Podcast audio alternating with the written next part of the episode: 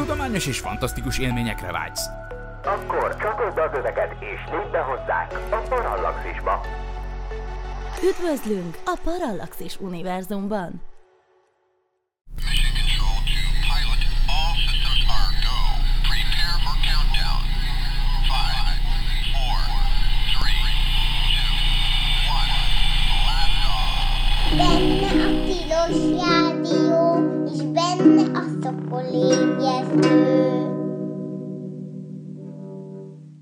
Jó reggelt kívánok! Ez itt valóban a Tilos Rádió a 90,3 MHz-es frekvencia modulált sávon, illetve a tilos.hu online felületen, benne pedig a Szokolébresztő című műsor, az űrös műsor. Az én nevem dr. MZ per X, vagyis Vince Miklós, és szerencsére nem egyedül vagyok a stúdióban, hanem itt van állandónak tekinthető műsorvezető társam, illetve hát szakértő vendégem, vagy micsodán Pál Andris. Jó Szia, reggelt kívánok! Jó reggelt kívánok neked! Hát tényleg jó ez a reggel, ugye két hete is itt voltál a műsorban, szóval Így egészen igaz. tök jól el vagyunk kényeztetve ebből a szempontból. Jézus. Hát igen, mert olyan ritkán van, hogy, hogy, hogy elmegy valaki, szundikál, két hétig nézegeti a világot, aztán visszajön a szokolébresztő. De nem is tudom, volt valami ilyen, de hát lehet, hogy még a hősi időkben ugye volt nyilván, de, de azóta ritka, ritka esemény. De most ugye azért tök jó, mert ugye van miről beszélni, mert ugye Hát két mindig, hétig van miről beszélni. Mindig van miről beszélni. ha nincs miről, akkor csinálunk valamit, amiről Így van, beszélni. például építetek egy műholdat. Na de ugye arról volt szó múltkor, na de az volt, hogy ugye kettő héttel ezelőtt volt az, hogy bejöttünk ide, megbeszéltük, hogy mi a helyzet a ti műholdjaitokkal, és utána két nappal később, vagyis szerdán, ha jól emlékszem, akkor az november 16-a volt, Így igen, igaz. el is indult a várva várt Artemis egy küldetés, ami ugye nem más, mint a Hát a NASA Artemis programjának az első ember nélküli próbaútja, amelyen az Orion űrhajót juttatták. Hát majd mindjárt meglátjuk hova. Ugye azt szoktuk mondani, hogy hold körüli pályára. De. De, hát azért ez egy érdekes dolog, hogy igazából mi is, ugye erre azért szentelhetünk egy kis időt. De lényeg az, hogy a várva várt óriás rakéta ugye elment. Most egyébként, hogy utalgassak a, a múltunkra természetesen, ugye lehet uh, ugye visszahallgatni mindenféle szokolébresztőt, mert azért nem is olyan rég uh, volt ilyen adás, uh, amelyben hát már vártuk ezt a startot, ugye? Ezt már várjuk egy hát ezt már várjuk egy ideje, meg 2016-ra tűzték ki először. Hát ahhoz képest nem is rossz. Ahhoz ke- Igen, de hogy a Szokolébresztőnek a, a 140. epizódja az például akkor volt, amikor majdnem elindult a rakéta. Ugye ez, ez az adás amúgy szept, szeptemberben volt, tehát ugye augusztus végén volt egy majdnem start, és akkor ugye ennek tiszteletére csináltunk egy, egy, egy adást már, amiben egyébként Rakétafüst kolléga maga is szakértett az űrhajózás jövőjét illetően, ugye aki a hat éves szakértőnk. Na szóval ő vele volt egy beszélgetés, de hát amúgy me- hát nem csak vele. A feszültségfokozó halasztás az Artemis korszak előtt, ez volt a 140. szokolébresztő.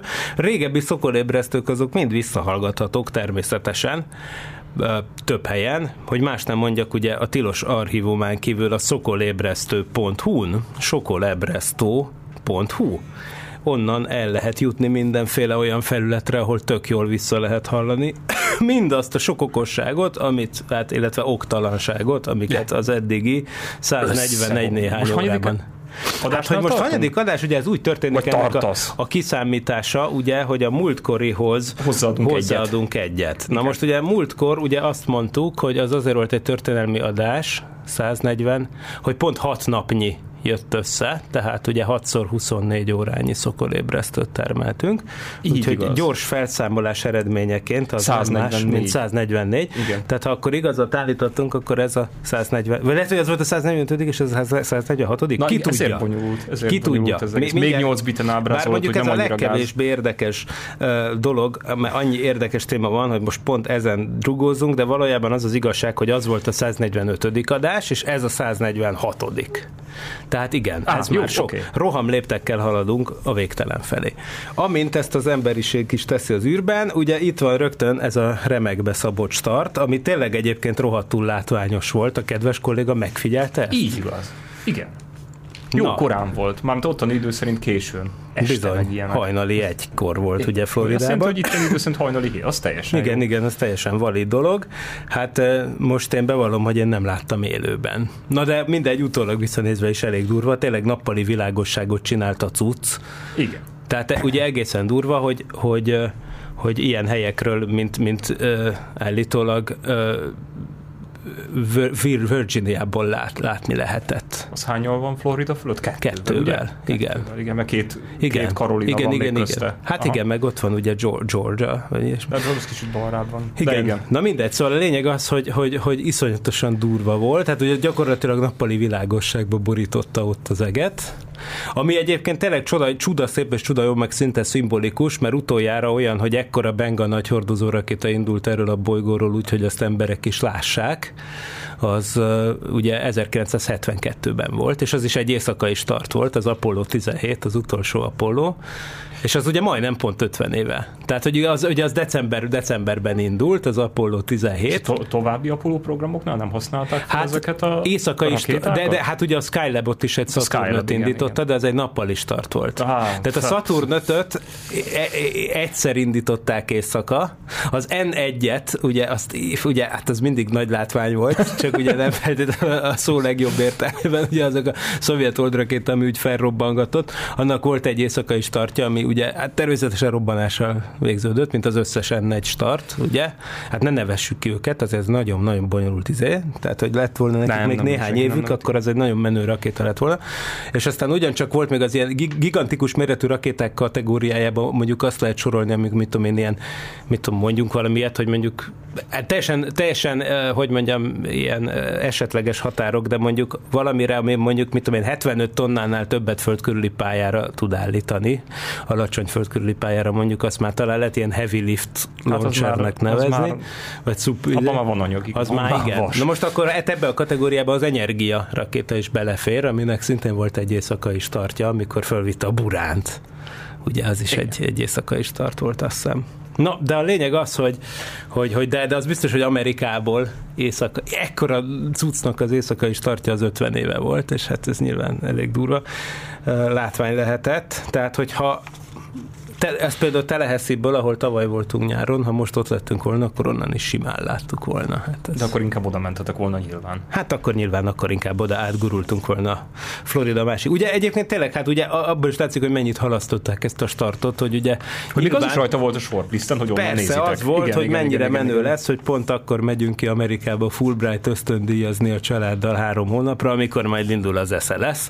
Mondtuk ezt 2021-ben. Na, de hogy, hogy, hogy, hogy azért ez megtörtént végül, ez tök jó ez a start, és az a csodálatos az egészben, amit mondjuk ennyi halasztás után el is vár az ember, hogy minden tökéletesen működik. Tehát igazából ahhoz képest, hogy mennyi eh, szívás volt indítás előtt, hogy izé, itt szivárog a hidrogén, ott, izé, mit tudom én, eh, ahhoz képest legalábbis olyan probléma, ami átlépte volna azt az inger küszöbet, hogy mondjuk a, a küldetésnek a blogján megírják. Ugye az őrstől tudjuk, hogy mindig, mindig az a szentírás, ami az adott űrprogramnak a blogján megjelenik, ugye? Igaz? De az őrs is mindig azt mondja, hogy nem tudom, hogy beszélhetek-e arról, hogy mi van a James Webben, vagy hogy fönn van-e már a blogon. Na, megnézze az ember az Artemisnek a blogját, és akkor ott igazából nagyítóval sem találunk hibát. Tehát ez, ez azért elég menő.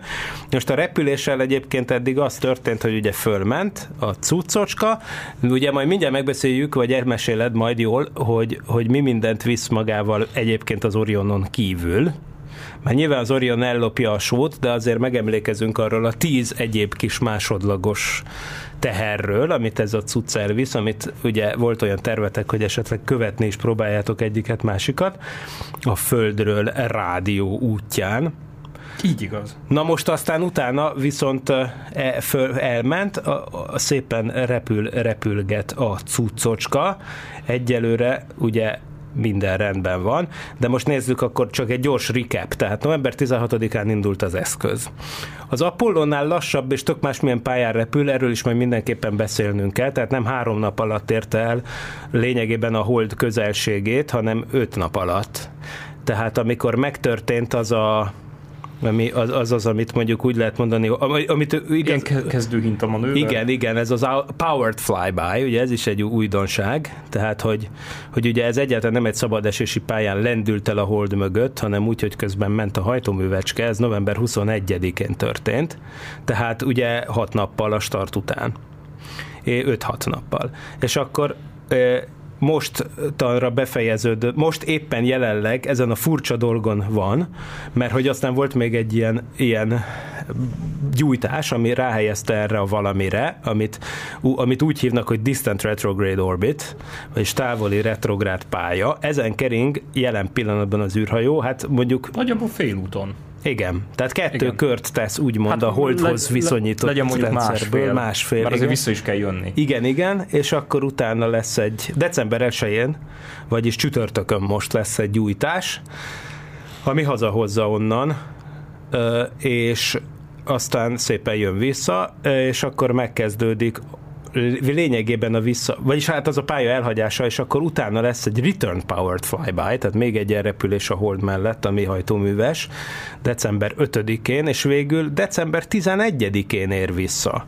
Tehát igazából ez egy tök hosszú, ez egy 25 napos repülés. És érdekes, hogy nem csak azért 25 nap, mert sok mindent művel ott a hold körüli pályán a cucc, hanem azért is, mert egyszerűen az oda meg vissza utak hosszabbak, amit ugye nagy részt indokol ez a pálya. Tehát ezt a, oké, okay, és akkor persze még egyszer, ugye ez egy emberes űreszköznek a próbaútja, nincsenek rajta emberek, de majd két év múlva már lesznek, úgyhogy majdnem minden olyan, mintha lennének rajta emberek, de azért Na nem de egyébként mindegy. pont ez, a, pont ez a jó kérdés valójában, hogyha emberek lesznek rajta, akkor ugyanilyen jellegű pályát választanak?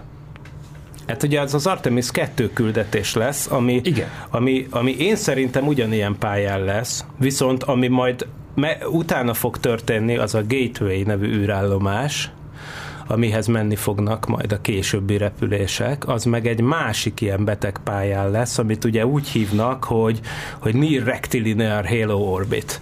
A, az, az, az is egy ilyen beteg pálya. Most arról is, arról is volt egy adás, kedves gyerekek, az volt a Paralaxi, nem, nem a, a Szokolébresztőnek a 135. adása, melynek címe Gyors tüzelésű UV távcső és a legbetegebb hold körüli pálya.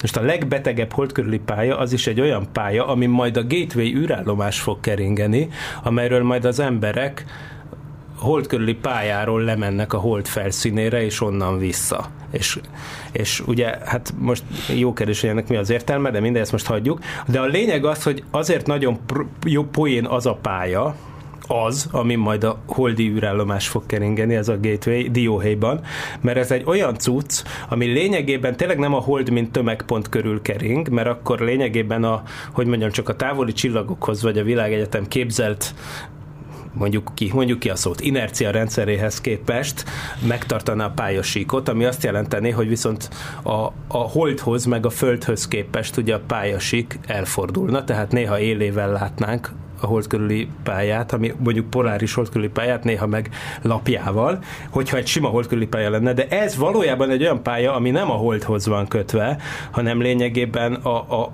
a föld-hold egyenes körű mentén, ugye vannak ezek a librációs pontok, és egy arra merőleges, tehát arra a, a vonalra, ami lényegében összeköti a Földet a Holdan, arra a merőleges, különleges pálya, ami lényegében ez miatt nem is a Hold körül kering, hanem hát vannak ilyen gravitációs, eh, hát hogy mondjam csak, Hát igazából az a kérdés, hogy mennyire, pontok. mennyire van a, vagy lesz a Hill szférához közel abban amellett. Jó, hát igen, most próbálok ilyen szavakat nem használni. De, de, de, de, de, de szerintem igen. nem feltétlenül Beszélj. baj, hogyha tudjuk, hogy... Jó, jó.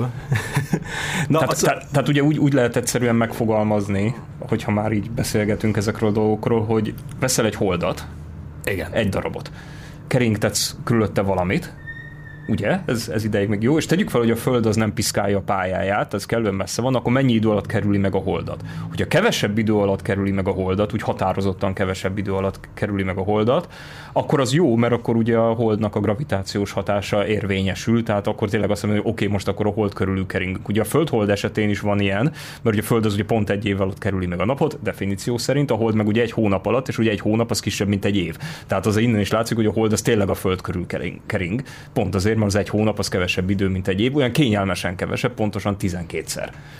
Hát azért Ja. megy ez. Igen. Na most akkor Igen. és így próbálom nézni, nézni ezt az animációt itt közben, hogy, hogy, hogy hol, és ez pont nem látszik ebből egészen jól, így határozottan, hogy ez most milyen messze kering, de nyilván azért el kell. El Na, kell. szóval a, a, amin a gateway lesz, tehát ez a, a rectilinear halo orbit, ugye az, az olyan, hogy egy nagyon elnyújtott ellipszis pálya, de az benne a praktikus csoda jó dolog, hogy egyrészt ugye eh, ennek a pályának a síkja ilyen csoda beállítások miatt, amit lehetővé tesznek ezek a másik librációs pontok jelenléte, hogy a f- lényegében mi mindig, mindig merőlegesen látunk rá arra a pályára. Tehát az úgy kering a hold körül, hogy, hogy a Földhöz képest a pályasík nem fordul el. És ez azért jó, mert például egyrészt nincs soha rádió csönd, tehát nem tűnik el az űreszköz a hold mögött, másrészt viszont ugye e, lehetővé tesz ilyen, hát hogy mondjam, ilyen taxizás tulajdonképpen egy magas a holtól távol levő pont, meg a holthoz relatíve közel levő cucc között, és azt meg be lehet úgy állítani, hogy az alacsony pontja az pont a bázis fö- fölött legyen, vagy ha úgy tetszik, éppen a magas pontja a pályának legyen a bázis fölött. Ugye a bázist amúgy a holdnak a déli, déli pólusára tervezik, vagyis hát nem is bázis lesz az még, csak az első leszálló hely az Artemis 3-nál. Úgyhogy, úgyhogy ez egy jó pofa dolog, és azt most próbálja ki először ez a Capstone nevű CubeSat, amit, amit, amiről ez a 135. adás, amikor erről a pályáról sokat beszéltem, ugye erről e- ez próbálja ki, ez a Capstone. Na de, ugye még egyszer, az, ez az a pálya, amin a Gateway fog keringeni, ez a mostani szonda, vagyis mostani Orion űrhajó azonban nem ezen kering, úgyhogy most akkor Léci, szerintem most már, hogy így belekezdtünk, akkor most meséld el, te meredsz, akkor már el- elindultunk ebbe az irányba, Jézusom. hogy akkor mi, milyen is ez a pálya, ez a mostani más, másfél kört teszünk a hold körül, meg mi körül tesszük, meg hogy, meg miért, hogy hogy is van ez. Ugye két olyan pontja van ennek a pályának, ami, amikor viszonylag a holdhoz közel megy. Hát elindul ugye a Földről, szépen odaér a holdhoz, akkor csinál egy olyan manővert, amit lehet mondani akár hintalmanővernek is, ha úgy vesszük, onnan viszonylag eltávolodik a holdtól.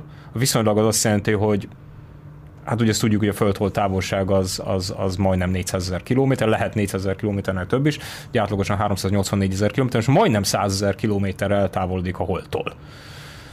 És akkor ugye elindul egy kicsit visszafele, mármint úgy relatíve ugye a föld-hold rendszerből nézve egy kicsit visszafele, olyan 50-60 ezer kilométerre a hold felett, majd utána, amikor megtesz innen nézve egy hát mondjuk azt, hogy félfordulatot, akkor megint csinál egy ilyen hintamenővet, és akkor utána indul vissza. És akkor ezek között az időskála az pont ilyen 5-6 napos részegységekből szépen összerakható, és akkor így jön ki ez a 21 néhány napos küldetés, 25 napos. És ugye azért hívják retrográdnak ezt a pályát, ugye emiatt, mert hogy ugye az van, hogy ugye a Földről nézve ez Ellentétes a másik irányba irányba, kering. Igen, kering, igen. úgymond, mint a hold. Igen, tehát, hogy fölülről néznénk ezt az egészet, akkor nem arra kering, mint a hold, tehát az óramutató járásával ellentétes irányba, hanem az óramutató járásával megegyező irányba. Igen. Így van. Ami, ami persze fölmerülhet kérdésként, hogy ez mi a túróra jó. Mármint, hogy olyan szempontból, hogy miért pont ezre a pályára küldik, miért nem a, az Apollo programban megszokott sima alacsony hold körüli pályákra. Ugye, hát, Hát itt már az is lehet, hogy át is kanyarodhatunk részben ezekhez a kis cubesatokhoz, amik együtt utaztak, mert abban ugye az az érdekes, hogyha az ember kicsit úgy megnézegeti ezeket a cubesatokat, hogy mi is ezeknek a célja, akkor rögtön ugye azt hinnénk, hogy hát akkor mindegyik ott megy kb. mint ahogy az Orion, oké, okay, ott nagyjából úgy el vannak, de hogy nem. Tehát valamelyik hold körüli pályára próbálni, valami megpróbál leszállni a holdra. Ez sajnos úgy néz ki, hogy nem sikerült, rádiókommunikációs okok miatt legalábbis nem tudjuk, hogy mi történt. Ö, ö, valamelyik elindul egy kis bolygó felé, tehát így nagyon elhagyja a rendszert, valamelyik meg kimondottan napfizikai dolgokat csinál, tehát azt is lehet mondani, hogy hát egy nap körüli pályára áll, kvázi mint egy műbolygó. Na most, hogyha megnézzük, hogy ezek a CubeSatok mindegyike az hat egységes, tehát 10x20x30 cm-es, akkor azért, hogy mennyi energia kell ahhoz, hogy ugyanabból a pályából indítva, te ennyire különböző pályákra el tud rakni ezeket. Nyilván is egy kísérlet, tehát az jó kérdés, hogy ezekre a pályamódosítós kis cubeszatos manőverekből mennyi fog összejönni a gyakorlatban, mert ugye mindegyik még nagyon az elején van. Ugye, mert a holdra leszállós hú, annak egy jó kis, nagyon szép japán neve van mindjárt. Omotenashi. Omotenashi, Ugye, igen. vicc, hogy az ilyesmit jelent, hogy vendégszeretet, hogy micsoda, de valójában az is egy rövidítés. Tehát, hogy Igen, Outstanding Moon Exploration Technology Igen. demonstrated by a Nano Semi-Hard Impactor. Így Ja. igaz. És ez a semi-hard impact, ez az durva, ugye? Tehát ez az Igen. lett volna, hogy egy ballont fölfúj maga köré a CubeSat, és rápottyan a holdra. Így igaz. Igen. igen és hát igen. ugye le, azt mondod, hogy lehet ez megtörtént, csak nem tud velünk beszélgetni? Hát ugye ott az volt a fő kérdés, ez a kommunikációs kapcsolat fölvétele címszó, hogy azért a műhold helyzetét stabilizálni kellett annyival, vagy annyira, hogy ugye az antennáját az úgy körülbelül felénk tudja fordítani. És ez az, ami nem biztos, hogy össze. És ez az nem biztos, hogy összejött, sőt azt lehet tudni, hogy az elején még nem igazán jött össze ez a helyzet stabilizálás, onnantól kezdve már a rádiókommunikáció sem nagyon jött össze, viszont hogy nem tudsz kommunikálni rádióval, akkor nem tudod, hogy mi történt vele. Tehát Hát valójában igen, ugye ez a, ez a, és ugye ennek a követése, ez még amiatt is érdekes, nem csak azért, mert hogy, mert hogy úgy általában a CubeSat egyik a sok közül, hanem az, hogy ezen volt egy olyan adó, ami kimondottan rádióamatőr sávban is sugárzott volna, és ezt megpróbálták többen venni, többek között mi is. Mondván, hogy hát azért ebbe van kihívás, hogy mekkora antenna, milyen beállítások, stb. kellenek ahhoz, hogy egy Tehát ténylegesen... ezt, a, ezt a Japánt próbáltátok? igen, igen, igen, ezt, ezt, ezt. Hát abból a feltételezésből kiindulva, hogy arra van, mint az Orion, főleg ugye a küldetés elején, az első Aha. pár napban, és hát ez sajnos nem sikerült venni, és hát nyilván nekik is az volt volna a céljuk, hogy először hozzák rendbe a műholdat, aztán majd utána bekapcsolják a rádióamatőrsába pittyegő kis van ö, még, jeladót. De, de, de, amúgy van még ugye három másik, aminek a hold a célja. Ugye Igen, van a Lunar igen. Ice Cube, a Igen, az Ice Cube. Egyet, vagy Moorhead Egyetem, nem, nem is, Igen. Moorhead State University. Akkor van a Lunir, azt hiszem a, Igen, a Lunir is, a és még van a Luna Age Map, Arizona State University Lunar által generált valami, ami, aminek az a lényege, hogy próbáljon hidrogén igen, a Polar Hydrogen hidrogént Mapper, igen, igen, igen, igen, igen, az is, igen. A Igen. biztos valamilyen neutron spektrométer. Neutron Igen, neutron A neutron spektrométer, igen. az az, hogy tulajdonképpen neutronokkal bombázzák a hold felszínt, és akkor ugye nyilván az, hogy, hogy abból mennyi pattan vissza, tulajdonképpen abból lehet arra következtetni, hogy mennyi hidrogén van ott. Így. Ugye ilyet csinált a Lunar Prospector 1998-ban, és akkor úgy látszik, most ezt akarják Hát egy N cube, plusz CubeSat. egyszer is igazolni, igen. De hát ugye ezek ugye mind a hold irányában vannak.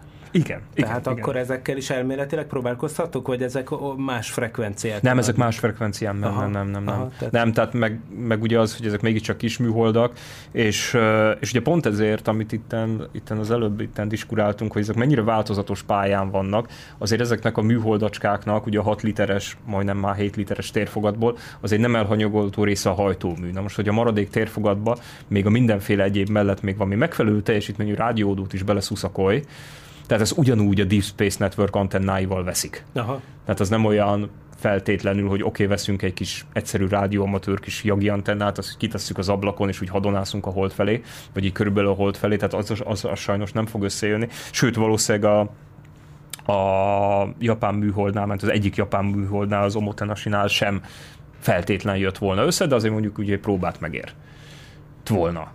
Vagy hát meg is ért, de hát sajnos ez, ez a része ez nem sikerült, úgy néz ki. Na igen.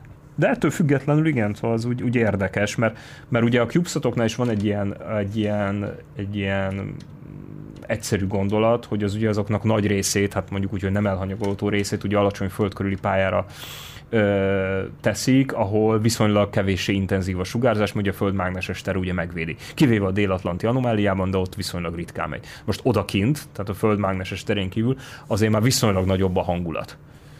És akkor kérdés, hogy, hogy, hogy ezek mennyire, mennyire bírják. Ugye vannak ilyen életkísérletek is, ugye a Bi- Biosentinel műholdon, eh, ahol valamilyen fajta élesztőt visz magával, és akkor a kérdés, hogy ez hova fog evolválódni, hogyha ott kicsit so, so, ö, sokat ö, megy az űrbe. Na, az például kimondottan ilyen műbolygószerű pályára megy. Tehát a, a, a nap, nap-föld közötti... Tehát úgy, hát ugye a Föld mellett, de már inkább a nap körül kering. Aha, igen, értem, igen, igen, aha. igen, igen, igen. Meg ugye itt van az NEA Scout. Near Earth Asteroid Scout. Na hát az, az meg még jobb, mert az ugye meg egy napvitorlát is visz magával. Uh-huh. És akkor az a kérdés, hogy, hogy meddig jut. És ott is van egy kitűzött cél, konkrétan egy ö, 2020-ban felfedezett Igen. kisbolygó, egy Near Earth, nem ez földközeli kisbolygó, na és hogy akkor az úgy oda megy. Na most ez a legjobb az egészben, hogy, hogy képzeld el, hogy ennek a, ennek a szondának az eredeti célja az 1991 VG nevű kisbolygó lett volna, csak ugye a, még tavaly, csak ugye halasztották a repülést, és így lett azt hiszem ez a 2020 GR nevű Ja, igen, hát az- Na, de annak azért a nem vicc, teljesen mindegy, Ugye igen, az hogy- 1991 VG, az, az már szokolébresztőben is emlegettük, és az egy legendás kisbolygó. Azt Jim Scotty fedezte fel, a híres kisbolygóvadász, a, a, a Skywatch, vagy hogy hívják programnak a Space Watch, vagy Space? Watch. Space Watch, igen, programnak az egyik vezetője, de rengeteg ilyen földközeli kisbolygó felfedezése kötődik a nevéhez, de ez az 1991 VG, ez annak idején nagyon izginek tűnt, ez ugyanis e, egy olyan földközeli kisbolygó, aminek olyan furcsa pályája van, ami hát amihez hasonlót annak idején még nem ismertek, azért most már azóta találtak több olyat is, ami ilyen, de a lényeg az, hogy, hogy nagyjából olyan 21 néhány évente, nem tudom pontosan, de e, elég közel, elég közel kering a Földhöz, akkor nagyon megközelíti, de egyébként, egyébként meg jól el tud távolodni. Tehát a, de az az érdekessége az egésznek, hogy, hogy olyan pályán van, ami egyébként nehezen megmagyarázható természetes okokkal, hogy hogyan került oda. És egyébként, kezdődik. Hogyha ugye kezdődik. Kezdődik. és hogyha az ember kiszámolja, hogy, hogy, hogy mennyi ideig lehet stabil valami egy ilyen pályán, akkor kiderül, hogy az néhány tízezer év. És akkor ez a kérdés, hogy ez mi a bubbánat, és hogy került oda. És természetesen az első feltételezés az volt, hogy ez egy rakétafokozat, csak hogy amúgy nem nagyon stimmelt, mert ugye 91-ben fedezték fel, akkor az egyel korábbi uh, ilyen lehetőség Persze most nem számítva azt, hogy persze mindenféle ilyen perturbáció csúnya dolgokat csinál, de hogy, hogy lehetőség Persze most nem számítva azt, hogy persze mindenféle ilyen perturbáció csúnya dolgokat csinál, de hogy, hogy konkrétan az egyel korábbi földközelség ezen a jelenlegi pályáján a felfedezés előtt az 1977 körül volt. Hát azt hiszem. akkor még azért bőven. Akkor volt, de pont, az, pont abban az évben egyetlen egy űrszonda ment, és annak meg tudja a Helios nevű amerikai német napszonda, és akkor végül kiderítették, hogy annak a fokozata az megvan, tehát, hogy és akkor az aggyel korábbi megközelítés viszont már űrkorszak előtti volt. És akkor annak idején ugye nem véle, és akkor persze van ennek egy ilyen, ilyen nem triviális fénygörbéje, hogy két óránként átfordulgat, és hogy hirtelen nagyon fényes, ez tehát tényleg egy elnyújtott valamire hasonlít, tehát tényleg olyan, mint egy, egy rakétafokozat, de, de hogy nem lehetett beazonosítani, hogy milyen rakétafokozat lenne, és akkor ezért aztán természetesen előjöttek az ötletek, hogy hát ha ez mesterséges, de hát ha nem mi építettük, akkor honnan jött, ugye? ugye? Tehát ilyen, még a SETI szépségében is írja Almár Iván, hogy jé, de érdekes, valami olaszok felvetették annak idején. Mert akkor ez még nagyon különlegesnek tűnt. Most már amúgy nem tűnik annyira különlegesnek ez a kis bolygó, mert most már azért ilyen Apollo típusú kisbolygóról találtak egy csomó mást, és akkor azért ugye most már annyira nem tűnik kirívónak, de az a vicc, hogy, hogy amikor még az volt, hogy olvastam, hogy az 1991 végéhez menne ez a NEA Scout, akkor azért a szívemhez kaptam, hogy na, na végre. Kiderül. És, és akkor írtam a Jim Scottinak, hogy mit szól ehhez. És akkor képzeld el, hogy azt írta, hogy hát ez fantasztikus, hogy ő ezt nem tudta. Hogy tőle, tőlem tudta meg, hogy az 1991 végé, tehát a, fel, a égitest felfedezője, aki amúgy foglalkozott az égitesttel utána is, például a legutóbbi néhány évvel ezelőtti fö- föld közelsége alkalmából, akkor már volt szokolébresztő, akkor is írogatott róla valamit, hogy sajnos akkor se jött elég közel a földhöz ahhoz, hogy fel lehessen bontani, tehát akkor is csak a fénygörbéjét lehetett nézni, de hogy milyen alakú a cucc, meg ilyesmi, ez teljesen esélytelen volt, mert tényleg egy néhány száz, tíz, néhány tíz, néhány száz méteres valamiről van szó. Ugye attól függően, hogy miből van, és hogy mi, mi, mi a fényviszonyerő képesség. Tehát ez tök izgi lett volna, és akkor tényleg a szívemhez kaptam, hogy úristen, ez a küldetés, ez fel fogja keresni ezt, az 1991 végén nevű legendás égitestet. Jim Scotty ezt tőlem tudta meg, azt mondta, fel is kértem, hogy akar-e szokolébresztővel beszélgetni ez ügyben, és elvileg azt mondta, hogy igen, csak most erre a mai adásra még nem jött össze, de aztán persze olvastam én is, hogy amit olvastam, az sajnos már nem az igazi terv. Mert hogy időközben a halasztás miatt ugye nem az 1991 végé lett a célpont, hanem ez a másik, ez a 2020 GE, ami a becslések szerint szintén valamilyen néhányszor 10 méteres, vagy 10 méter körüli kő, kődarab az űrben. Hát igen, ez kicsit olyan, mint amikor a New Horizons is ugye célpontot keresett, ugye ott az volt feltétlenül, hogy a cél, hogy legyen minél nagyobb, hanem az, hogy legyen egyáltalán ott valami. Ja, Ami ugye viszonylag kis energiabefektetéssel elérhető. Hát igen. Na most itt Tehát is azért- biztos ez van, de egyébként persze, ha ez egy napvitorlás, akkor nyilván, ha már jó, jó hogy mondod a New Horizons, mert az még nyilván amúgy itt is fölmerül, hogy akkor még, ha véletlenül működne tovább, akkor azért lehet további célpontokat keresni ennek is. Na de ne szaladjunk előre. Ezekről tudsz bármit, hogy ezek mennyire működnek, vagy nem működnek? Ezek... a CubeSat. Hát például ez a, igen, a bár, azt mondtad, hogy a Japánról úgy tudod. Hát a Japán, igen, igen, igen, igen. Azt, azt uh, igazából azért néztük meg jobban, vagy nézegettem egy kicsit jobban utána, mert hogy megpróbáltuk ugye venni. Aha. Ugye a rádióadás. A többi az való- valójában nagyon nagyobb uh, antennácska kéne, nagyobb kraft.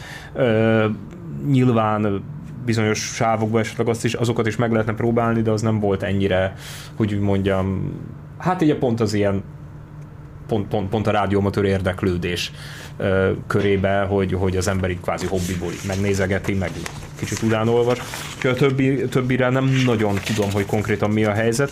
Ugye pont azért, mert hogy az, hogy ezeknél a műholdaknál ugye a hajtóműrendszer, mert a hajtómű alatt most tényleg ilyen öklömnyi kis egyszerű nek tűnő, de valójában elég bonyolult eszközöket lehet ö, ö, elképzelni. Ö, már ugye az is egy kérdéses dolog, hogy ott minden rendben lesz, minden működni fog-e, ö, ha igen, akkor, akkor ténylegesen ezek a pályák milyenek. Ugye hogyan keressük meg ezeket a pályákat, ugye ez annyira egyértelmű, mert azok a azok a leírások, amivel mondjuk egy alacsony föld körüli, vagy közel alacsony föld körüli műholdnak a pályát leírod, itt már nem igazán működnek, mert ez már nem is a föld körül kering, de nem is a nap körül, de nem is a hold körül. Tehát ugye ezek már egy kicsit ilyen szempontból érdekesebb, uh-huh. érdekesebb pályák, ugye ezeknek is nyilván utána kéne nézni. Hát én arra gondoltam most, hogyha majd lesz egy kis időm, zárója hehe, akkor, akkor, akkor már azt is össze, érdekes lenne összeszedni, hogy ezekben a kis holdasokban milyen hajtómű van. Hát igen. Tehát, hogy milyen típusú hajtóanyaggal, milyen kiáramlási sebességgel, milyen specifikus impulzussal működik, hogy egyetem mikre képesek, mekkora delta V-t tudnak elérni. Tehát az összes ilyen, ilyen, ilyen dolog, ez úgy mindegyiknél más, tehát pont az érdekes, hogy nem az van, hogy oké, okay, hogy fölövünk 10 holdat, már 10 ilyen pici uh, CubeSatot, és akkor mindegyik ugyanúgy működik, hanem nem, tehát mindegyik más. Hm. Ez, olyan érdekes, Ez egyébként nagyon jó érdekes. pofa, mert sok mindent lehet kipróbálni. Például egyébként, hogy egészen extrém hajtóművek is, is, is fölmerülnek. Ugye van olyan küldetés, ha jól látom, amelynek uh, konkrétan az a lényeg, a, a, a, a, a hogy mondják, a Szóval nem, nem is tudom, ez melyik, melyik ez a De- Centennial Challenges nevű Team Miles. Team Miles, igen, igen. Az a igen, műholdnak a neve, hogy Team Miles? Igen, igen, Na igen. Tehát az például ugye plazma, plazmahajtást Igen, igen, na pontosan. akar igen. tesztelni. Az ember azt hinné, hogy megnézi a listán az utolsót, már hogyha mondjuk ABC-ben nézzük, akkor a Team Miles az viszonylag a végén van, uh-huh. és akkor hát ez már biztos olyan lesz, mint valamikor, és kiderül, hogy nem. Tehát ez, ez, ez, ez, ez, ez, ez, is, ez is teljesen más. Jó, hát ez egyébként tök, tök menő, hogy ennyi, ennyi ilyen CubeSat így, így lehetőséget kap az alacsony földkörüli pályától távol. Tehát ezzel a küldetéssel így több mint megkétszereződött a, a földkörüli pályán túljutó CubeSatok száma. Igen. Azért, ugye azért ezt lássuk be. Bár persze tudom, mindenki mondja, hogy hát a, mi, miről beszélünk, hát a hold is a föld körüli pályán kering. Tehát, na, de értjük. Szóval a lényeg az, hogy alacsony föld körüli pályán túl, ahogy mondtad is, ott azért nagyon más törvények érvényesek. De ugye említettük ezt a, ezt a távoli retrográd pályát, e, így, így hívják ezt a valamit, amin, amin ez, ezt a másfél kört megteszi. Tehát annyira e, ez a szó, űreszköz, ez az Orion, mielőtt ugye hazaindul, és akkor persze hogy oké, okay, hát ez egy nagyon jó kis égi mechanikai bravúr ilyen pályákat megtervezni, meg tök menő, de hogy miért? Tehát hogy mi ennek az előnye tudományos szempontból, és, és hát azért akárhogy is nézzük, azért ugye nem sok. Tehát valójában ez inkább, én azt hiszem, hogy a, ami a holduta, emberes holdutazást illeti, ez egy kényszer megoldás, mert akárhogy is nézzük, hiába benga nagy ez az SLS, ez a Space Launch System, viszont azért a hold felé ez 27 tonnát tud elindítani.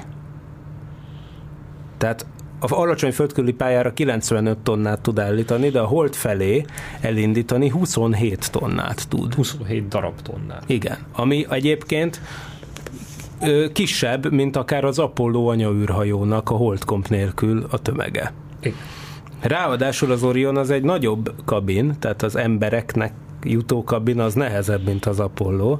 Tehát ebből is következik, hogy a hajtómérettség az, az meg kisebb, pedig hát még nagyobbnak kéne lennie, ha ugyanolyan pályára akarnánk állni. Tehát Viszont egyszer cserébe lassabban megy. lassabban megy, Na, Úgyhogy- viszont nagyobb a tér az űrhajósoknak, tehát azt jelenti, hogy kényelmesebben tudnak punnyadni, amíg, amíg úgy utaznak. Viszont hát hát ugye milyen? azt is jelenti, hogy nyilván a, a, a, a, a alacsony hold körüli pályára lelassulni, és aztán onnan ki, kijönni, tehát igazából az, az sokkal több energiát, tehát sokkal több hajtóanyag kéne ahhoz, főleg egy ekkora punnyadó tér esetén, ugye, tehát ezért még egyszer a személyzetes kabin az jó nagy, tehát az épp, hogy beférne ebbe a stúdióba, amibe ülünk, tehát azért az És most is milyen kényelmesen vagyunk, Ja, látod. igen. Szóval az a, az a vicc, hogy tulajdonképpen ez az SLS, amire ennyi pénzt elköltöttek, ez igazából azért gyeng, gyengébb lényegesen, mint a Saturn 5. Olyannyira, hogy még a később továbbfejlesztett, még csak papíron létező Block 2 változata is kb. gyengébb Na, lesz, mint a ez Saturn. egy jó kérdés, hogy az Artemis 2 és Artemis 3 irányába ezt hogyan tervezik módosítani. Hát a, szerintem sehogy. Tehát, hogy ugyanez a rakéta fog Hány menni. gyorsító fokozat volt ezen? Kettő, ugye? Hát ez úgy van, hogy ugye az alján van ugye az a két szilárd hajtóanyagú segédrakéta, ami olyan, mint amit a Space Shuttle-hez használtak, csak hosszabb át lett alakítva. Ugye van a nagy főfokozat, a core stage, ami marha nagy, és akkor utána, ugye az hidrogén-oxigén hajtóművel működik, és akkor van egy, ilyen, egy kicsi méretű interim cryo, cryogenic propulsion stage, ami Igen. egy, ami, Ja, ami ez ugye egyik maga, maga a gyorsító Igen, az fokozat. egyik CubeSatnak az a feladata, hogy ezt fotózza. Tényleg? Igen. Ó, Tehát jó. azért ilyenek is vannak Aha. ám. Tehát, hogy így megnézzük, hogy ah, ez, ez, ez, ez, adja, ez működik, ez, Aha. ez jó. Na, hát igen, szóval az bizony, ami, ami lényegében elindítja a hold felé az eszközt, és kész. Tehát ez ilyen értelemben, hát jó, ilyen értelemben a segéd, ha ezt egy fokozatnak számítod a két szilárd hajtóanyagú rakétát, akkor Hát, ez egy három fokozatú, de inkább két és fél fokozatú és rakéta, vagy mi egyezünk ki két és félbe. Két és Ami azt maradhat. jelenti, hogy, hogy hát igen, tehát valahogy azért ilyen szempontból nem optimális a design, és, és minden keserves pályatervezésnek, meg ugye annak, hogy, hogy eleve föl sem merül ebben az esetben az a dolog, mint az Apollónál, hogy maga a holdra szálló egység is ugyanazzal a rakétával menjen föl, mint az űrhajó. Most nyilván ez föl sem merül, hiszen épp, hogy az űrhajót is csak egy ilyen magas hold hát nem is hold körüli, hanem holdhoz kötött. Mondjuk inkább holdhoz kötött Hát holdhoz pályára kötött, igen, állítja igen, igen. ez a cucc. Van köze a holdhoz. Van, kö, abszolút van, Van, van, köze, van. tehát igen. van köze a holdhoz, de nem az a klasszikus, klasszik 1.0-ás Apollo 8-as izé, hold körüli pálya. Tehát nem, nem ez a fajta. Ugye az Apollo űrhajók olyan alacsony pályán voltak, hogy két óra alatt kerülték meg a holdat. Igen, hát az, az már nagyon alacsony. Persze, igen, az- másfél óránál egy kicsit több, Igen. a hold annak kisebb a sűrűsége, mint a Földnek, igen. Ja, na szóval ez van. És akkor ugye nyilván itt föl sem merül, tehát úgy eleve az a koncepció, hogy majd a SpaceX valami varázslattal eljuttatja a hold körüli pályára a leszálló egységet, ami mondjuk eleve négyszer akkora, mint az Orion, tehát tök vicces lesz, ahogy ezek találkoznak átszállnak a jó munkás emberek, jó és asszonyok, és leszállnak a hold déli sarkára. De ez majd a kettővel későbbi repülésen lesz, mert a következő, az Artemis 2, az ugyanezt fogja megcsinálni, mint a mostani repülés, csak emberekkel. Tehát ott az még csak egy ilyen hold körül, holdat körbe táncolós buli lesz. Mondjuk amikor úgy kétszer megközelíti a holdat, az vicces, akkor az úgy fotóznék én is egy párat. Igen. Jó, amúgy na, a fotózással az amúgy nagyon menő, tehát az, az azért kétségtelen, hogy 2022 van, hogy azért az elég epik, hogy jelen pillanatban is most már, az elején még nem tudták ezt megígérni, de most már konkrétan élőben megy a GoPro-król a livestream. Na. Az Orionon, tehát megszakítás nélkül, tehát az van, hogy ugye az van, hogy az, azzal vagyunk elkényeztetve ezúttal, hogy hogy ö, Akkor majd a második flyby-nál egy 5-6 nap múlva, na majd nagyjából ott Igen. Ott, Ott. lehet majd rendes holdfényképezést csinálni, rendes mert akkor a hold holdfotót, igen. közelpont olyan helyen lesz, ahol van fény. Tehát konkrétan akkor el fog repülni olyan helyeken, tehát ugye most az volt, hogy, hogy például, amikor azt hiszem, hogy a- az első hold melletti elrepülésnél a, a pályának a legközelebbi pontja a holdhoz az olyan helyen volt, ami éppen sötétben volt. Na, ez nagyon jó De a, kérdés. így a közelebbi ki... körnél viszont a következő körnél meg nem. De szóval az a lényeg, Ez hogy pont Mikulás napján lesz, plusz-minusz egy. így igaz. Most Na. az a, az a lényeg, igen. Jó napot kíván! Jó napot kívánás esetleg fog fennforogni mindenképpen. Szóval az a legszebb az egészben tényleg, hogy létezik ez az élő feed. Tehát, hogyha az ember beírja, hogy Artemis 1 live, Aha. akkor ezekben a pillanatokban is érdekes módon egyébként az IBM honlapján keresztül megy a feed, tehát video.ibm.com és azon belül van egy NASA Artemis 1 live channel, és nézd, itt lehet integetni, mert az a paca, az a néhány pixelnyi kék bigyó, az vagyunk Ott a mi. jó árhír. Ott vagyunk, tehát ha most integetsz, akkor láthatjuk magunkat. Vagy nem, nem tudom, mert amennyire el van mosodva, lehet az egy lencsebefénylés is, de azért az gyanús, hogy ez a föld. Tehát jó, hát nem a legjobb minőségben jön le a live feed, azért azt be kell vallani. Nyilván csinálnak ezek Super HD verziót is, de azokat majd később küldik le. Legkésőbb akkor fogjuk látni, amikor belecsobban az óceánba a kabin, és lehozza. De hát az is live lesz, igen. De, de igen. De a lényeg az, hogy, hogy, hogy oké, okay, hát most ilyen, ilyen 90-es éveket idéző minőségben, de hát azért nem akár honnan. Tehát konkrétan itt tényleg az van, hogy ott van a földecske. És akkor persze hangsúlyozzuk ki, hogy ezek a GoPro-k is, meg maguk a hajtóművek is, meg a napelemek is, azok mind-mind az Európában kifejlesztett műszaki egységen vannak, mert hogy ez csak félig egy amerikai űrhajó, ez az Orion. Hiába amerikai a rakéta, meg amerikai a visszatérő kabin, meg amerikai a CubeSatok nagy része, de nem mind, ugye, mint Egy hallottuk. olasz van, két japán, és a többi amerikai. Igen. Na de viszont ez a műszaki egység, ami hát tulajdonképpen Hát mondjuk, hogy bizonyos szempontból az egyik leg, a legfontosabb része az űrhajónak, azt Európában az Airbus készítette Brémában.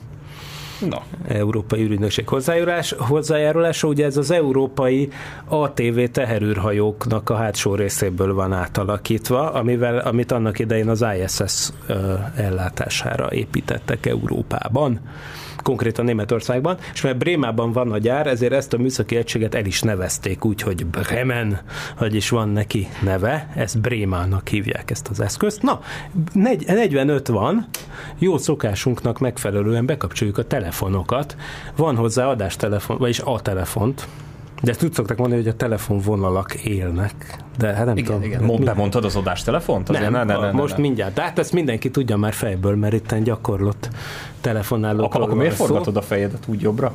Mert oda van írva.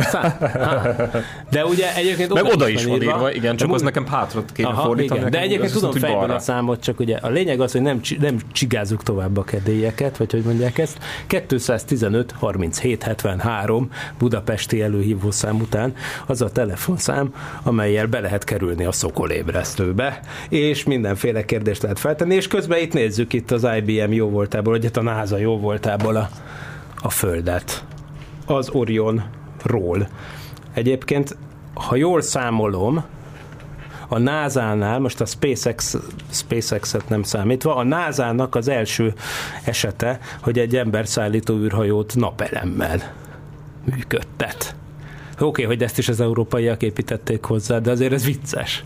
Igen, nem? igen, Tehát igen. Mercury, azért- Gemini, Apollo, Space Shuttle, ezek mind olyasmik voltak, amik nem napelemről működtek, hát de most már Javulnak a hatásfok. javulnak a hatásfok. Ugye, in- inkluzív többes szám. Na, na, jó van. De akkor a lényeg az, hogy hát azért mi ne álljunk le, mert hát hogyha nem telefonál senki, mi nekünk akkor is van itt bőven megbeszélni valónk. Így igaz. Például az, hogy mi, mi mi értelme ennek? Jó, hát most jó, hát ez talán, talán nem tudom. De véletlenül szerinted ez mennyire, menny, mennyiben egy, egy értelmes program amúgy? Tehát ez a... Ez az Teljesen. A, jó, oké. Ennek, ennek azért örülök. Mert én például a gateway-ről nem vagyok meggyőződve, hogy van bármi értelme.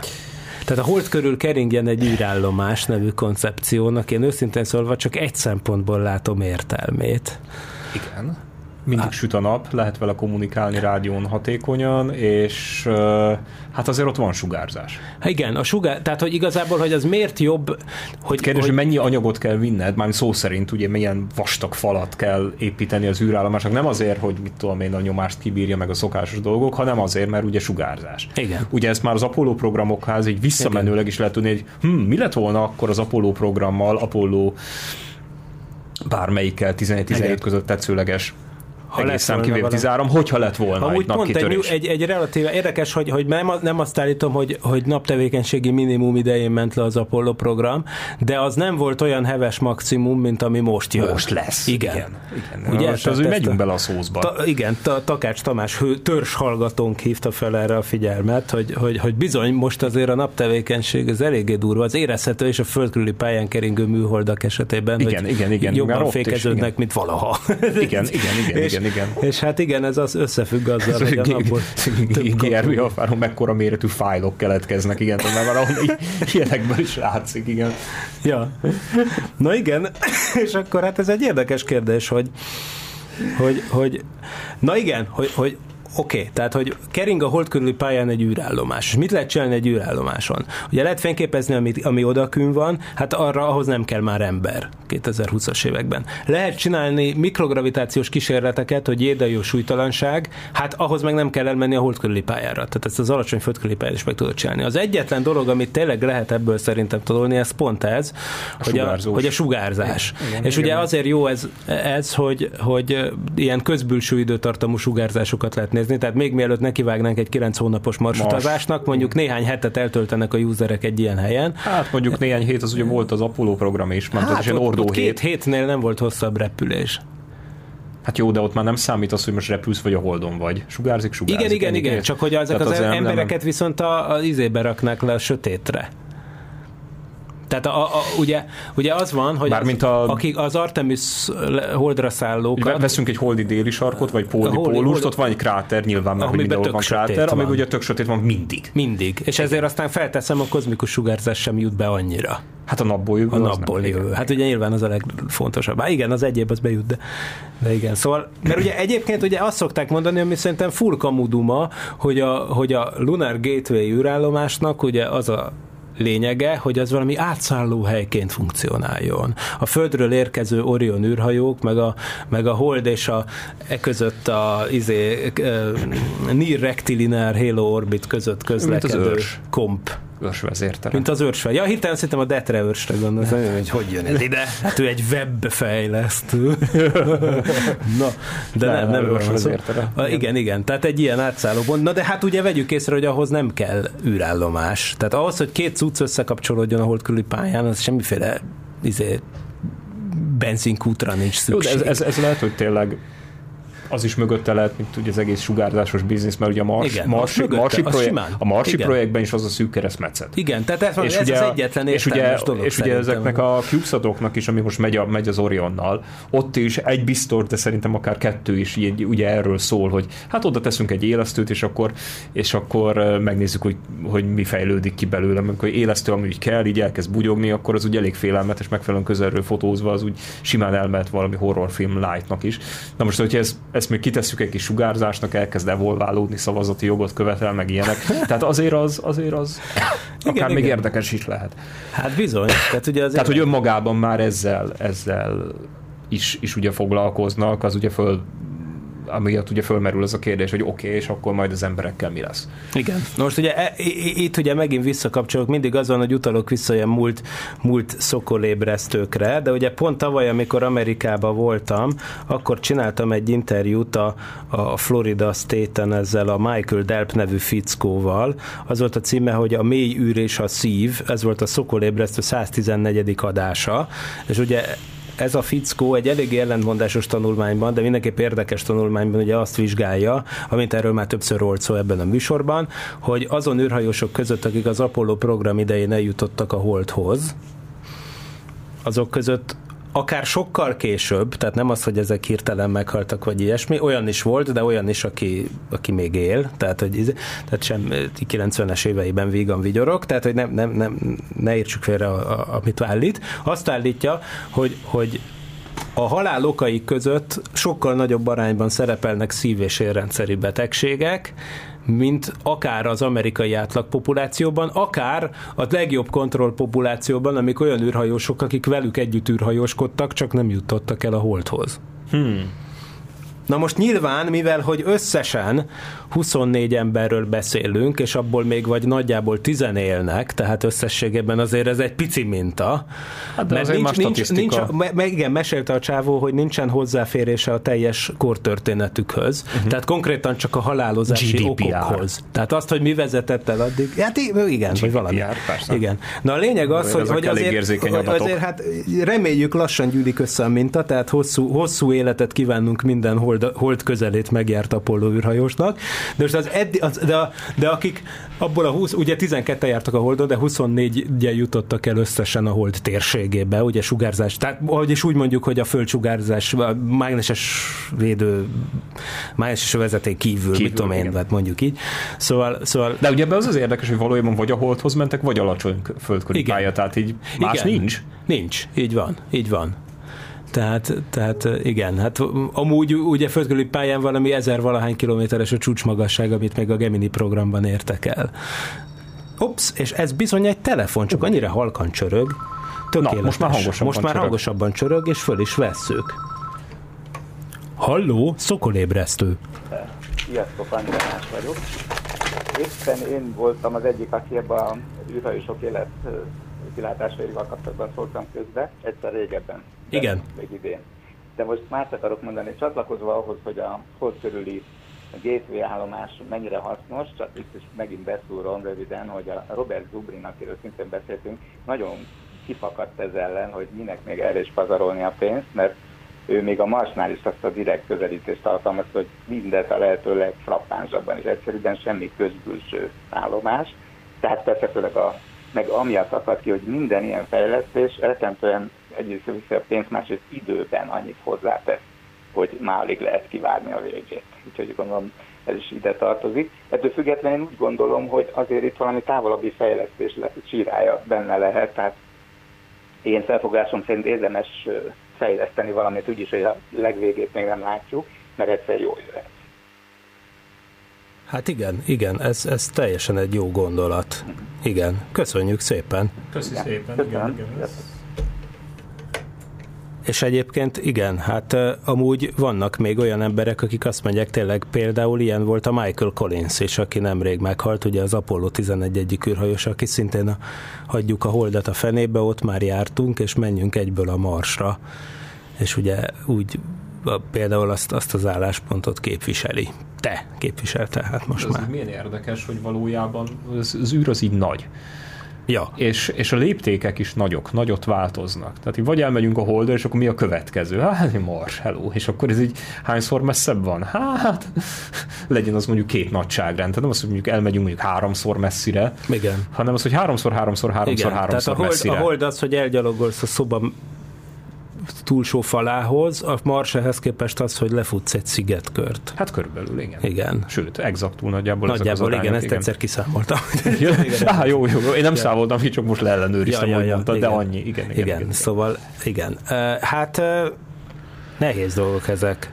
Amúgy a Robert Zubrinra mindenképp érdemes figyelni, aki tényleg a, a Mars Direct koncepciónak a, az ő apukája, és hát emiatt aztán a marsi referencia küldetések, amiket a NASA néha maga is már magáévá tette. Ugye az Ubrin az kívülről jött, tehát ő egy ilyen underground fazon volt, akinek tele lett a, a, a hogy mondják, a hócipője, Hócipője, igen, a hócipője a George Bush féle gigantikus Mars programmal, a nyolc, ami eleve kudarcra volt ítélve, amikor 1989-ben meghirdették, mert ilyen Battlestar Galactica kategóriás nagy gigantikus eh, projektet vázolt fel, azzal a célral, hogy 2019-re menjen ember a Marsra. Tehát eh, nyilvánvalóan röhelyes volt az elképzelés, mert hát ez eh, tehát tartatatlan volt, és akkor alternatívaként felvázolta a fickó ezt a Na, melyik lesz előbb? Fúziós erőmű, vagy Mars utazás? szerintem hú, Na, na. Jó, most én a Mars utazásra tippelek. Szerintem Kedves is. kolléga. Igen, igen, igen. Ez... Igen. De egyébként ez nem a NASA miatt, hanem a SpaceX és egyéb ilyen izék miatt gondolok. Tehát ha csak az Artemisből indulnék ki, Ugye vannak ezek a nagy nemzetközi, nagy, grandiózus, tudományos programok. Egyike az Artemis, a másik ugyanilyen, ugye, az az ITER ami a, Igen. a, fú, a fúziónak a, a, fú, a fúzió esze, a magfúzió esze lesz ugye? Igen. Tulajdonképpen. És hát nyilván ott is óriási mérnöki problémákról van szó, meg minden, de hát az is ugye jó sokat csúszik, meg minden. De hát majd ott elvileg lesz majd kísérleti pozitív energia mérlegű Persze, magfúzió. persze, persze. Csak a kérdés az, hogy abból mikorra lesz nekünk úgy izé, hogy mikor tudunk azzal fűteni télen, meg ilyenek. Ö, igen. Az még ott alvós. Az lehet, hogy akkor már lesznek emberek a Marson. Másfelől meg mennyire fog begyorsulni az egész űrkutatás, hogyha meg lesz a fúzió. Tehát ha egyszer tényleg eljutunk a korlátlan energiabőség korába, mondjuk az unokáink, vagy valami ilyesmi generációja, akkor onnantól viszont hirtelen lehet, hogy például rengeteggel több lehetőségünk lesz, mit tudom én. Aki ingyen, aki ingyen termel kb. energiát, mert magfúziója van, nem? Az igazából például beröffenthet, mit tudom én, a Merkuron egy bazi nagy antianyaggyárat, vagy mit tudom én, micsodát, és akkor Jó, de Merkuron kevés a hidrogén. ja, sok a hélium. Ja, de igen. Hát, tehát, igen, ja. tehát azért ahhoz is kell valami Ja, nem, most mond- csak tüzelőanyag. mondtam valami baromságot. Ja, Most baromság- ja, baromság az jó, oké, a baromság- Hát a lényeg, igen, a lényeg igen, az, igen. hogy nem, arra utaltam egyébként, ami, amiről volt szó, a, hú, most, most már mindegy, most már Meg ugye bele- ez kicsit, kicsit ugyanaz, mint amikor, amikor arról beszélgetünk, hogy oké, okay, hogy csináljuk a kémiai hajtóanyagú rakétát, és akkor fölmött, hogy hát nem lehetne ez esetleg makasadásos, nukleáris Igen. izé, hajtóanyagú rakéta, most valójában még olyan sincs. Igen, meg az a vicc, még És akkor kérdés, hogy lesz a fúziós meg, meg rakéta. az meg tényleg egy- ugye az, amit meg én szoktam mindig mondani, hogy nekem a veszőparipám, hogyha nincs, ami egyébként valószínűleg egy nagyon okos és tök jó dolog volt, tehát nem sírom vissza, vagy izé, nem kárhoztatom ezt a döntést, de az 1960-as években volt ez az egyezmény, ami be, be, megtiltotta, hogy a szovjetek, meg az amerikaiak, meg aki még azt aláírta, azok ugye nukleáris kísérleteket, tehát konkrétan atomrobbantásokat csináljanak az űrben. És akkor ez kb. a halálos ítélete volt annak az Orion nevű programnak, ami nem a mostani Orion űrhajó, hanem az konkrétan úgy működött volna, hogy atombombákat robbant maga mögött az űrhajó, és a robbanások lökik előre, és azzal iszonyatos sebességet lehetett volna elérni. Ez a Freeman Dyson Igen, igen, igen, igen, fizikus persze. féle terv, ez, ez amúgy tök érni. Ez a Freeman Dyson Igen, igen, igen, igen, fizikus persze. féle terv, ez, ez amúgy tök valid, és, és akkor, akkor már máshol tartanánk, és ez nem biztos, hogy egy jobb világ lenne, sőt, de egy olyan világ lenne, amiben néhány hét alatt el lehet menni a Marsra. Mondjuk egy hónap alatt, vagy valami ilyesmi. Tehát ez, Hogy fékezünk le? igen, hát ugyanígy megfordulunk. Ja, nem mindegy, oké, de a részletek a kitárgyalására most Mert nincs ugye ezt idő. tudjuk, hogy nem, nem az a kérdés, hogy melyik az, hogy állunk meg. Na igen, hát igen, ez a nagy szám mindig az űrkutatásban. Ha, nem- ha nem, viszont reggel 10 óra van, ami az adásunk végét jelenti, pánikszerűen elhagyjuk a stúdiót, és átadjuk a terepet a Be Water című műsornak, ami utánunk szokott jönni. Viszont azért azt elmondom, hogy mindent meg lehet hallgatni, meg hozzá lehet olvasni a szokolébresztőkhöz a szokolébresztő.hu-n, és hát onnan, ami a Parallaxis univerzumnak egy al- oldala, úgymond, de ott van mindenféle podcast is, amit gyártunk, de a lényeg az, hogy ott SoundCloud, iTunes, mit tudom én, YouTube, akármilyen formátumon el lehet érni ezeket az adásokat és visszahallgatni. És két hét múlva jövünk vissza, a jó ég tudja mivel. Így igaz, biztos találunk addig valamit. Így van. Na, hát viszont Na, hallásra, viszont. vagy viszont látásra, micsoda? Igen, köszönöm Igen. A figyelmet. Jó hétet, jó hétvég, ja nem, jó, jó hétfőt, Hétfőt, jó hetet. hétfőt. Igen. Kívánok mindenkinek. Sziasztok! Sziasztok!